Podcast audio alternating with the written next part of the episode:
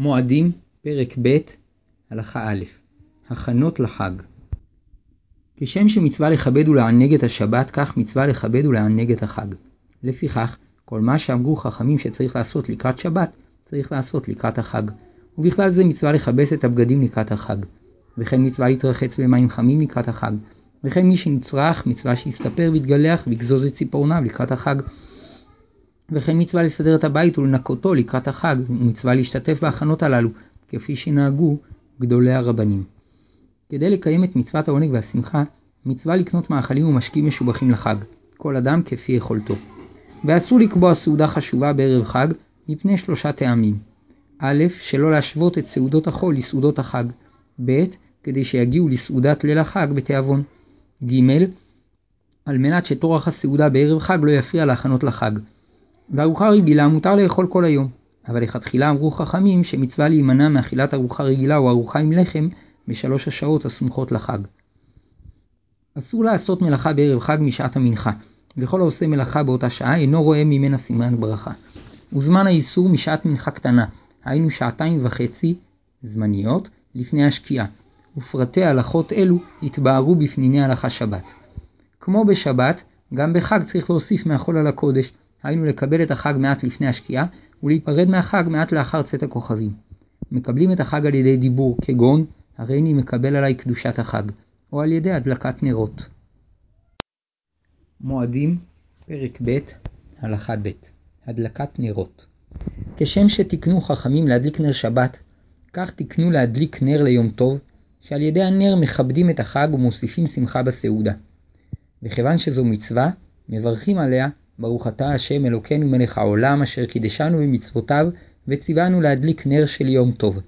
וכאשר חל יום טוב בשבת, מברכים להדליק נר של שבת ושל יום טוב. כמו בשבת, נוהגים שלא לפחות משני נרות, כנגד האיש והאישה, והרוצות להדליק יותר נרות, רשאיות, ואף על פי כן אומרים בברכה נר, מפני שבנר אחד מקיימים את המצווה. הזמן המובחר להדלקת הנרות הוא לפני שקיעת החמה, בזמן כניסת החג שרשום בלוחות, שעל ידי כך הנשים מקבלות את החג בהדלקת נרות. ויש נוהגות להדליק את הנרות בלילה לקראת הסעודה, והרוצות לנהוג כך רשאיות, ויקפידו שלא להדליק אש חדשה, אלא יעבירו אש מאש. ביום טוב שני של ראש השנה, וכן ביום טוב שני של גלויות, זמן ההדלקה לאחר צאת הכוכבים, כדי שלא להכין מיום טוב ראשון ליום טוב שני. בכל שבת מנהג יוצאות אשכנז וחלק מיוצאות ספרד להדליק תחילה את הנרות ורק אחר כך לברך עליהם, כדי שלא לעשות את מלאכת ההדלקה לאחר אזכרת השבת בברכה. אבל ביום טוב שמותר להדליק את הנר, לכל המנהגים יש לברך תחילה ואחר כך להדליק את הנרות. לאחר ההדלקה יש להיזהר שלא לכבות את הגפרור, אלא צריך להניחו עד שיכבה מאליו. תקנו חכמים לברך שהחיינו על כל חג כדי להודות להשם שהחיה אותנו וקיימנו והגיענו לזמן המיוחד והמקודש של החג. הזמן הטוב לברכת שהחיינו הוא בעת אמירת הקידוש, מפני שאז מזכירים את קדושת היום. אולם נשים רבות נהגו לברך שהחיינו עם הדלקת הנרות, מפני שרצו לומר את הברכה יחד עם המצווה המיוחדת להן לכבוד החג, והרוצות לנהוג כך רשאיות. כאשר מתכוונים להדליק את הנרות לאחר כניסת החג, כגון מי שנוהגת כך, או ביום טוב שני של ראש השנה, או ביום טוב שחל אחר השבת, רצוי להכין את הנרות ביום חול. ואם לא הכינו, מותר לדחוב את הנר בכוח לתוך הנקב שבפמות, ולמרות שעל ידי כך הנר נשחק מעט, אין בזה איסור מחתך, משום ששחיקה זו נעשית כלאחר יד, וכן מותר להסיר על ידי סכין את השעווה שנותרה בנקב הפמות ומפריעה להכנסת הנר החדש. וכן מותר להסיר דיסקית מתכת של נרונים שנדבקה לתחתית כוס הזכוכית שמניחים בה את הנרונים. וכן מותר להכניס פתיל צף בתוך מצוף השעם, אבל אסור לחמם את נר השעווה כדי להדביק אותו בפמות, גזירה שמא ימרח שהוא תולדה של ממחק. וכן אסור לחתוך או לשייף את בסיסו של הנר כדי שאפשר יהיה לתוקעו בנקב הפמות משום איסור מחתך. בשאר הדינים שווה יום טוב לשבת, והלכות הדלקת נרות נתבערו בפניני הלכה שבת. מועדים, פרק ב', הלכה ג', תפילות החג, עמידה. כמו תפילת עמידה של שבת, כך תפילת עמידה של חג כוללת שבע ברכות. נוסח שלוש הברכות הראשונות ושלוש האחרונות כנוסח תפילת עמידה של חול. ובמקום שלוש עשרה הברכות האמצעיות אומרים ברכה אחת מיוחדת על קדושת החג. על שבחר בנו השם מכל העמים, קידשנו במצוותיו וקרבנו לעבודתו, ונתן לנו את החגים לשמחה ולששון זכר ליציאת מצרים, ומציינים את שם החג. מתוך כך מבקשים שיעלה ויבוא זיכרוננו לפניו לטובה, ויפקוד אותנו ויושיענו. ומסיימים בהשיאנו, שינשא השם אותנו על ידי קדושת המועדים, יקדשנו במצוותיו, וייתן חלקנו בתורתו, ויטהר ליבנו לעובדו באמת, ויזכנו לעשות את החגים בשמחה וששון. וחותמים, ברוך אתה השם מקדש ישראל והזמנים. מעיקר הדין היה אפשר לומר בשבת ובחג את כל הברכות שאומרים ביום חול, ולהוסיף ברכה מיוחדת לכבוד השבת או החג, אלא שמשום כבוד השבת והחג, לא רצו חכמים להטריח את המתפללים לומר את כל הברכות שאומרים ביום חול. ועוד, שאין מתאים לבקש בשבת או חג על ענייני השעה שעלולים לגרום לאדם צער. לפיכך תקנו חכמים לומר במקום 13 הברכות האמצעיות ברכה אחת. אלא שאם טעה והתחיל לומר ברכות של חול, ונזכר באמצע אמירת אחת הברכות שהיום חג, יסיים את אותה הברכה ורק אחר כך יחזור לנוסח החג. שהואילו מעיקר הדין היה אפשר לומר את, הבר... את ברכות החול, כיוון שכבר התחיל לומר ברכה, מן הראוי שיסיים אותה. טעה ולא הזכיר בברכת החג שבתפילת עמידה את שם החג, או שהזכיר שם חג אחר, או אמר את ברכת השבת, לא יצא, ועליו לחזור לתחילת הברכה ולאומרה כראוי. ואם סיים את תפילתו, אפילו אם עוד לא פסל לאחריו, יחזור להתפלל שוב. אמנם מי שמתפלל מסידור ויודע איזה חג הוא, גם אם אינו זוכר אם הזכיר את החג, אינו צריך לחשוש שם הטעה בזה. נוהגים להתפלל בשבתות וחגים במנגינה חגיגית, כאשר ישנה מנגינה מיוחדת לשבת ומנגינה מיוחדת לחג. מתקופת הראשונים נהגו להוסיף בשבת וחג מזמורים בפסוקי דזמרה שלפני תפילת שחרית, ובסיומם מוסיפים את תפילת נשמת. מועדים פרק ב' הלכה ד' תפילת החג שחל בשבת. כאשר החג חל בשבת, עיקר נוסח הברכה כנוסח החג, ומשלבים בו את עניין השבת, ובכל פעם שמזכירים את השבת והחג, מקדימים את השבת לחג, שהשבת מקודשת יותר ותדירה יותר, וחותמים מקדש השבת וישראל והזמנים.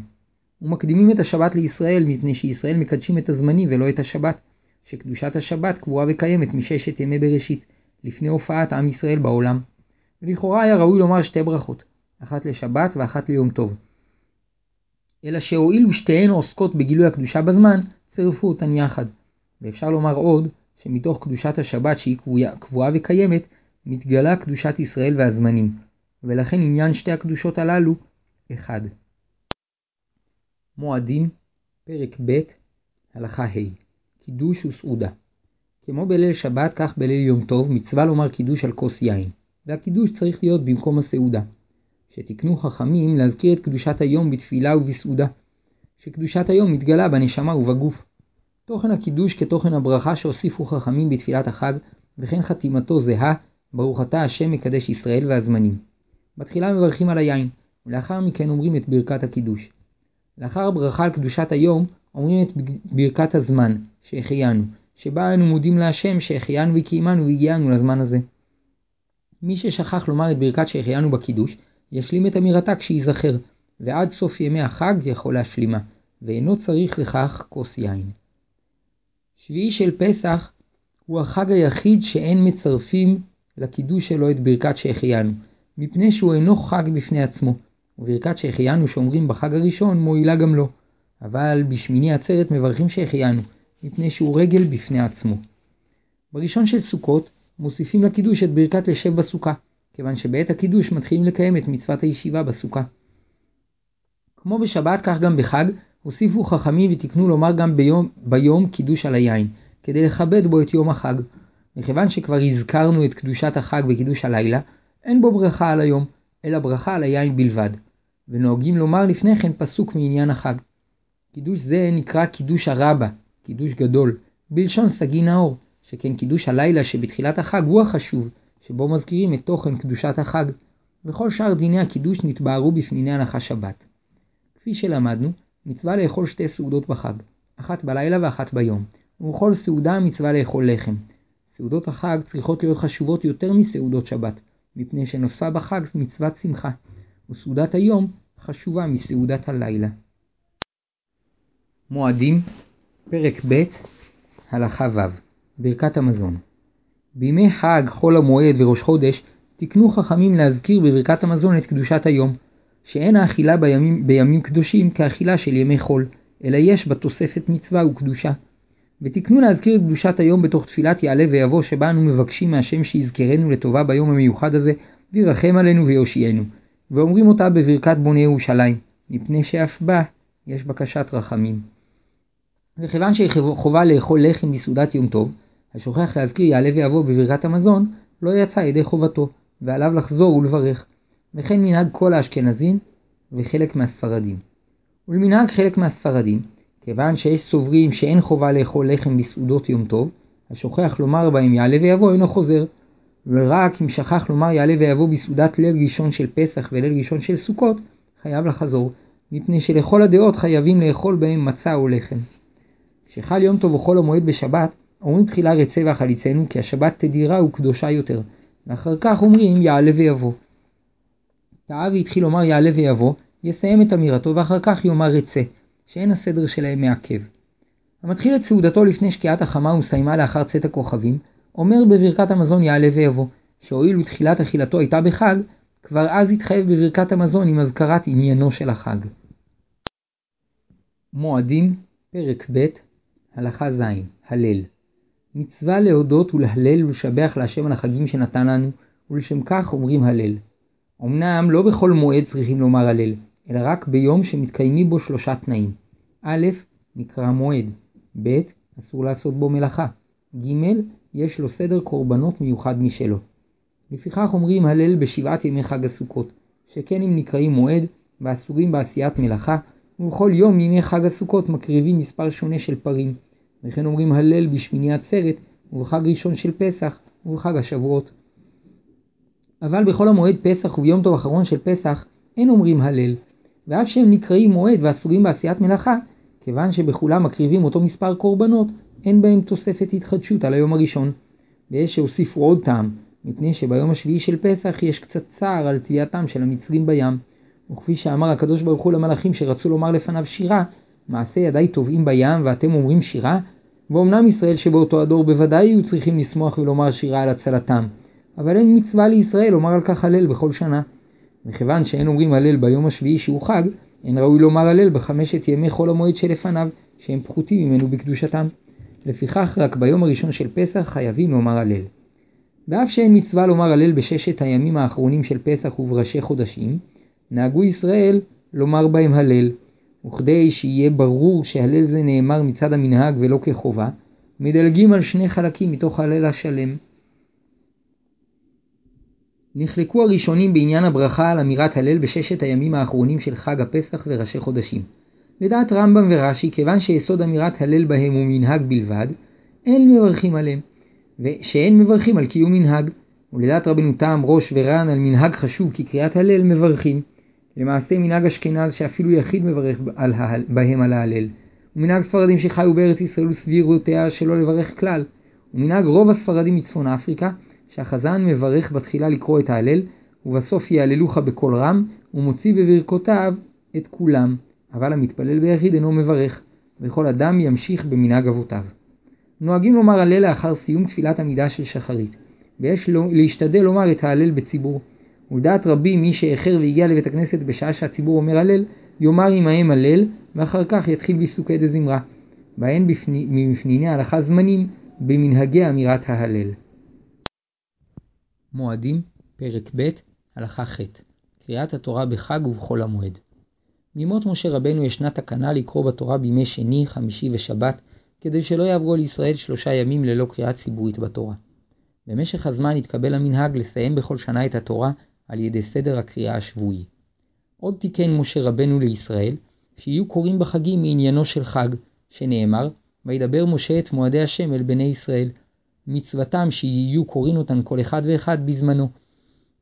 וגם כאשר חל החג או חול המועד בשבת, מפסידים את סדר פרשיות השבוע כדי לקרוא בעניינו של החג. וכן בהפטרה שקוראים בנביא, קוראים מעניינו של יום. ונוהגים להוציא בכל חג שני ספרי תורה, באחד קוראים מעניינו של החג, ובשני שאליו עולה המפטיר, קוראים את סדר הקורבנות שהיו מקריבים בו. מספר העולים לתורה משתנה לפי קדושת היום. ככל שהיום מקודש יותר, כך מעלים בו יותר עולים. בימות החול קוראים שלושה עולים, בראשי חודשים ובחול המועד שיש בהם קורבנות נוספים וכנגדם תפילת מוסף, קוראים ארבעה עולים. בימים טובים שאסורים במלאכת עבודה ומותרים בהכנת אוכל נפש, קוראים חמישה עולים. ביום הכיפורים שאסור בכל מלאכה, קוראים שישה. ובשבת שעונשה חמור יותר, מעלים שבעה. שהמחלל את יום הכיפורים, עונשו כרת בידי שמיים, ואילו המחלל שבת, עונשו סקילה. נמצא אם כן, שבחג מעלים לתורה חמישה, ועוד עולה אחד למפטיר. אסור לפחות ממספר העולים שקבעו חכמים כדי שלא לפגום בכבוד החג, אבל להוסיף עולים, לדעת הרמב"ם ורש"י, מותר. ויש אומרים שאסור להוסיף על מספר העולים, מפני שהמוסיף משווה את קדושת החג לקדושת יום הכיפורים או שבת. וכן נוהגים כדי שלא להטריח את הציבור, וכדי שלא להרבות בברכות מעבר למה שצריך. שבעבר, רק העולה הראשון היה מברך ברכה אחת בתחילה, והאחרון היה מברך ברכה אחת בסיום, וכך הוספת עולים לא הייתה מוסיפה ברכות.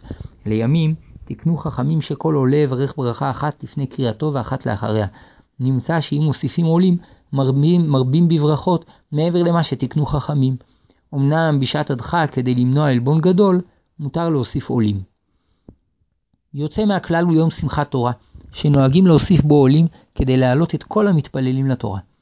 אזכרת נשמות נוהגים יוצאי אשכנז ביום הכיפורים בשמיני עצרת בשביעי של פסח ובחג השבועות, לאחר קריאת התורה, להזכיר את נשמות קרוביהם שהלכו לעולמם ולנדור צדקה לעילוי נשמתם. טוב שהמתפללים יאחזו את שני ספרי התורה בידם. נוהגים שמי שהוריו בחיים יוצא מבית הכנסת בעת אזכרת נשמות, שאין זה נאה שחלק יתפללו ויזכירו נשמות וחלק ישתקו, ויש שחוששים גם לעין הרע. נוהגים שאין מזכירים את מי שנפטר במשך השנה, שמא אזכרתו תהיה כרוכה בצער, ותפגע במצוות השמחה בחג. מועדים, פרק ב', הלכה ט', תפילת מוסף ותאריו. שלוש התפילות שאנו מתפללים בכל יום נתקנו כנגד האבות וכנגד קורבנות, שחרית כנגד תמיד של שחר, מנחה כנגד תמיד של בין הערביים, וערבית כנגד העלאת חלבים ואיברים על המזבח. והוסיפו חכמים ותיקנו את תפילת מוסף לשבתות, חגים, חול המועד וראשי חודשים, כנגד הקורבנות הנוספים שנצטווינו להקריב בהם. שבע ברכות בתפילת מוסף, שלוש הראשונות והאחרונות כברכות שעת, שאר התפילות, והברכה האמצעית על קורבנות החג. בתחילת, בתחילתה אנו מזכירים שמפני חטאינו גלינו מארצנו וחרב בית מקדשנו, ואין אנחנו יכולים להקריבם כבראשונה. ומתוך כך מבקשים, קרב פזורנו מבין הגויים, ואבינו לציון עירך ברינה, ולירושלים בית מקדשך בשמחת עולם, ושם נעשה לפניך את קורבנות חובותינו, תמידים כסדרה ומוספים כהלכתם. ואז מזכירים את שם החג, והאשכנזים מזכירים גם את פסוקי הקורבנות המוסף. ושוב חוזרים להתפלל שיבנה בית המקדש ונזכה לקיים את מצוות העלייה לרגל שלוש פעמים בשנה, ומסיימים בתפילת והשיאנו כמו בשאר תפילות החג. למנהג יוצאי אשכנז, החזן מוסיף בסיום ברכת העבודה, רצה, את הנוסח שהיו אומרים בברכת העבודה במקדש. ותארב עליך עתירתנו כעולה וכקורבן. אנא רחום ברחמך הרבים, השב שכינתך לציון עיריך, וסדר העבודה לירושלים. וחותם, ברוך אתה השם שאותך לבדך ביראה נעבוד. ויש נוהגים על פי הגר"א לחתום כמו תמיד המחזיר שכינתו לציון. כשאין שם כהנים שנושאים כפיים, אין אומרים ותארב. מועדים, פרק ב', הלכה י', קריאת מגילות. אמרו חכמים בברייתא שבמסכת סופרים, שבמשך השנה קוראים את חמש המגילות, שיר השירים בפסח, ראו רות בשבועות, איכה בתשעה באב, קהלת בסוכות, אסתר בפורים, ומברכים על קריאתן על מקרא מגילה. וכן כתבו למעשה גדולי הראשונים באשכנז. אלא שרבים פקפקו בזה, מפני שחוץ ממגילת אסתר לא מצינו בתלמיד, בתלמוד שקוראים מגילות, וכל שכן שלא מצינו שמברכים על קריאתן, וכן הורו גדולי הספרדים שלא לברך על קריאתן, וכן מנהג כל יוצאי ספרד. לגבי מנהג אשכנז, רבים סוברים שמחמת הספק נכון שלא לברך על קריאת ארבע המגילות. וכך נוהגים כיום כל החסידים מתפללי נוסח ספרד וחלק ממתפללי נוסח אשכנז. ויש אומרים שצריך לברך על קריאתן, וכך נוהגים בני היישוב הישן בירושלים שנוסד על ידי תלמידי הגאון מווילנה, וכן נוהגים רבים מיוצאי ליטא, והנוהגים לברך מקפידים לקרוא מתוך מגילה שכתובה על קלף. רבים מהנוהגים לברך על המגילה מברכים גם שהחיינו על קריאתה. ורבים תמהו עליהם, שכן במסכת סופרים לא אמרו שמברכים שהחיינו, ורוב האחרונים לא הזכירו ברכה זו. ונכון שהנוהגים לברך ילבשו בגד חדש ויברכו שהחיינו לכל הדעות. במקום שמתפללים יחד כמה עדות, טוב שיקראו מהקלף, ואחד מהנוהגים לברך יברך בקול רם, וכל השומעים יענו אמן, ובכך יצאו ידי כל הפוסקים. מנהג אשכנז לקרוא את שיר השירים בשבת של פסח, ואת קהלת בשבת של סוכות, ובחג השבועות קוראים את רות, וקוראים את המגילות לפני קריאת התורה. למנהג ספרדים ותימנים, קוראים את מגילת רות סמוך למנחה, ואם קראו אותה בתוך התיקון של ליל שבועות, אין צורך לחזור לקוראה סמוך למנחה. את מגילת קהלת רוב הספרדים אינם נוהגים לקרוא, והתימנים קוראים את חלקה סמוך למנחה של שבת, וחלקה ביום טוב אחרון. וכן נוהגים התימנים בקריאת שיר השירים, חלקה בשבת וחלקה ביום טוב אחרון. והספרדים ועוד רבים מבני כל העדות נוהגים לקרוא את שיר השירים בסוף ההגדה של פסח. מועדים, פרק ב', הלכה י"א, הבדלה. כמו במוצאי שבת, גם במוצאי יום טוב מצווה להיפרד מהחג בהבדלה, כלומר לציין בדיבור את ההבדל שבין קדושת החג לימי החול. וגם כאשר עוברים מיום טוב לחול המועד, מצווה להבדיל. דין ההבדלה כדין הקידוש, שכשם שצריך להזכיר את קדושת החג גם בתפילה וגם על הכוס, כך בצאת החג אומרים את נוסח ההבדלה גם בתפילה וגם על הכוס. בתפילה אומרים את נוסח ההבדלה באמירת התחון נתנו, בברכה הרביעית של תפילת ערבית. תקנו חכמים שלא לעשות מלאכה לפני אמירת התחון נתנו, ושלא לאכול לפני ההבדלה על הכוס. מי ששכח לומר התחון נתנו יוצא בהבדלה שאומרים על הכוס, שלאחריה מותר לו לעשות מלאכה ולאכול. וכן נשים שאינן נוהגות להתפלל ערבית, יוצאות בהבדלה שעל הכוס. אישה שרוצה לעשות מלאכה לפני הבדלה על הכוס, תאמר, ברוך המבדיל בין קודש לחול, ובכך תקיים את ההבדלה בדיבור, ויהיה מותר לה לעשות מלאכה. וכן דינו של איש שמתאחר בתפילת ערבית, ובינתיים רוצה לעשות מלאכה, או מי ששכח לומר בתפילה תחוננתנו, והוא רוצה לעשות מלאכה לפני ההבדלה על הכוס. שני הבדלים ישנם בין הבדלה של שבת להבדלה של חג. א', במוצאי שבת מברכים על הבשמים מפני שלאחר שהשבת יוצאת, הנשמה היתרה מסתלקת והנפש דואבת, וכדי להשיב את רוחה מריחים בסמים, אבל בחג שאין בו נשמה יתרה כבשבת, אין צורך לנחם כל כך את הנפש, ולכן אין מברכים על הבשמים. ב. רק במוצאי שבת מצווה לברך על הנר, מפני שהאש נבראה במוצאי שבת. נמצא אם כן, שבהבדלה שבמוצאי החג אומרים שתי ברכות בלבד, ברכת היין וברכת ההבדלה. במוצאי שבת נוהגים הכל לומר פסוקי ברכה לפני ברכות ההבדלה, מפני שהוא זמן מיוחד של המשכת ברכה לששת ימי המעשה. אבל במוצאי חג שאין בו סגולה מיוחדת זו, מנהג אשכנזים שלא לומר את פסוקי הברכה, ומנהג ספרדים לאומרם. מועדים, פרק ב', הלכה י"ב יום טוב שחל במוצאי שבת. כאשר יום טוב חל במוצאי שבת, יש להיזהר שלא להכין דבר משבת לחג, מפני שהשבת נועדה לקדושה ומנוחה, ולא כדי שיעשו בה הכנות ליום אחר. וכל הטורח בשבת להכין דבר ליום חול או ליום חג, מזלזל בכבודה. לפיכך, אסור לשטוף את הכלים שהתלכלכו בשבת כדי לאכול בהם בחג, אלא רק לאחר צאת השבת ישטפו אותם לצורך סעודת החג. וכן אסור לנקות את השולחן לכבוד החג, אבל מותר לנקות אותו כדי שיהיה מסודר בשבת, למרות שתמצמח מזה תועלת לחג. לכתחילה יש להקדים את הסעודה השלישית לפני שלוש שעות אחרונות של היום, ואם לא הקדים, יקיים אותה גם בשעות הסמוכות לחג, וישתדל למעט באכילתו כדי שיוכל לאכול בתיאבון את סעודת ליל יום טוב. ההולך לבית הכנסת מבעוד יום, רשאי לקחת מחזור של חג ויעיין בו מעט בשבת, ובכך לקיחתו תיעשה גם עבור שבת. נחלקו פוסקי זמננו בדין הוצאת מאכלים מהמקפיא בשבת לצורך סעודת ליל חג, ולמעשה בשעת הדחק, כאשר ההמתנה לצאת השבת תגרום עוגמת נפש ועיכוב משמעותי של הסעודה, מותר להוציאם בשבת, אבל בלא צורך גדול יש להחמיר שלא להוציא מאכל מהמקפיא לצורך החג. כאשר חג השבועות חל במוצאי שבת, עדיף שלא לומר שישנים בשבת כדי שיהיה כוח ללמוד בליל חג השבועות.